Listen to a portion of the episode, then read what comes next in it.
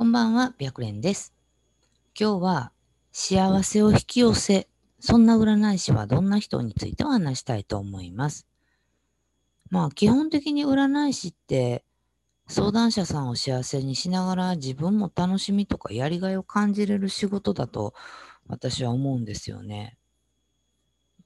で、だけど占い師さんの悩みっていうのを聞いてると、なんか嫌なお客さんが多くて辛いとか、なんか苦手な人が多いとか、なんかもうルーティンワークになってて楽しくないとか、やっててもやりがいが見つけれないとか、結構そういうふうに思ってる方って多いんですね。で、まあせっかくね、えっ、と、どこかに所属してても個人でやられてても、あなたっていう占い師さんを選んで来られてる方を本当だったら幸せにできるはずなのに、占い師さんの方が幸せじゃない人が少なくないんですよ。で、これはやっぱりまあ、私も同じ占い師っていう職種を選んできたので、ちょっと残念やなっていつも思ってるんですね。で、まあ、一つの考え方として、まあ、占い師さんがこの仕事に楽しみとかを感じられへんかったら、相談者さんも幸せにできないんじゃないかなっていう気がしてます。で、何でもそうなんですけれども、やるからには、やっぱり生きがいとか、楽しみっていうのを見出しながら、まあ、ワクワクしたいなと思うんですよ。で、これは遊ぶことだけじゃなくって、仕事も同じで、まあ、なんやろうな、趣味の延長線上に仕事があるみたいな感じです。になると、仕事なんだけど、まあ、楽しんでやってるので、嫌とかっていう感覚がそもそもないんですよね。で、なおかつワクワクできたりすると、本当魂そのものがもう元気になっていくような気がするんじゃないかなと思うんですよ。だから、うん、まあまあ、えっと、相談内容って、そんなにたくさん種類ってないと思うんですね。そうなった時に、まあ、これ占ってくださいって言われたら、占い師さんの方が心の中で、ああ、またこの相談かとか、とか、まあ、無料10分とかあるところとかだったら、まあ、無料で切られるっていうことが続いてると、どうせ無料で切るんやろな、とかって思いながら鑑定しているんだったら、まあ、なんでそう思ってしまったかっていうのを考える必要があるんですよね。で、なんでかって言ったら、まあ、そんな気持ちでね、占い師さんが相談者さん鑑定しても、きっと希望の光とか、なんか可能性を見つけ見つけ出してあげることってできないんじゃないかなと思うんですよ。で、気持ちがやっぱり入ってね、入ってない人の言葉よりは、一生懸命自分のその相談者さんの願いを叶えてくれる方法を見つけようとしてくれる占い師さんの方が、えー相談者さんからしても、いいな、この占い師さんと思ってもらえるんじゃないかなと思うんですね。で、基本的に依頼者さんを笑顔にできる占い師さんっていうのは幸せを引き寄せる力があると思うんですよ。で、まあ、えっ、と、そうですね。まあ、もしあなたが今よりもこの人を元気にしてみようとか、例えば自信を持っていただければ、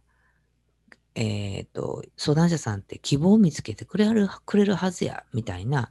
そういう思いを持って鑑定してると、その思いってやっぱり相手に伝わるんですよね。でそう思いながら毎日鑑定結果を伝えてるんだったら、きっとあなた自身の鑑定って、なんていうのか、魂に伝わるような鑑定で、リピーターさんって増えていくんじゃないかなと思うんですよ。で、そうやって、えー相談者さんの明るい未来を導き出せるっていうことは、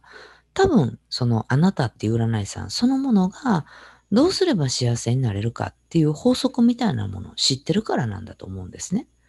だから、鑑定しながら、ワクワクしながら、みんなを幸せにすることができる。まあ、やっぱり、せっかくこの占い師っていう仕事を選んだんだから、やるからにはそっちかなって私はいつも思ってます。で、えー、まあ、占いなので、当たるか当たらないかっていうのは、まあ、もちろんやけど、すごい大切です。だけど、それ以上に解決策とか回避策とか、あとはどうしたらいいかいいか、どうしたらいいかっていうアドバイスですよね。で、そこがやっぱりすごく大切で、鑑定結果の的中率と、えっ、と、その解決策とかっていうのも、どっちもできる必要があるんですよ。で、まあ、例えば、彼とはうまくいかないですよって鑑定結果に出てて、彼とはうまくいかないですよって言ったって、それだけじゃなんでかも何も全然わかんないんですよ。で、そもそも依頼者さんが知りたいのは、じゃあどうしたらうまくいくのっていうことだったりするんですね。なので、鑑定結果をしっかり占って伝えた上で、そこからどうしていったらいいかっていうところまでちゃんと伝えていくっていうこと。で、うんと、もしその、あなた自身が今、なかなか自分が思い描いてたような占い師さんに慣れてないんだったら、まずは占いそのものが自分にとって楽しいと思えるかどうかを考えてみると思います。で、もしあんまり楽しくないんだったら、何が楽しくないかっていうことも考えてみるといいかなと思います。で、楽しくない理由っていうのを明確にすると、それをどうしたら楽しくできるかっていうことも考えることができるんですよね。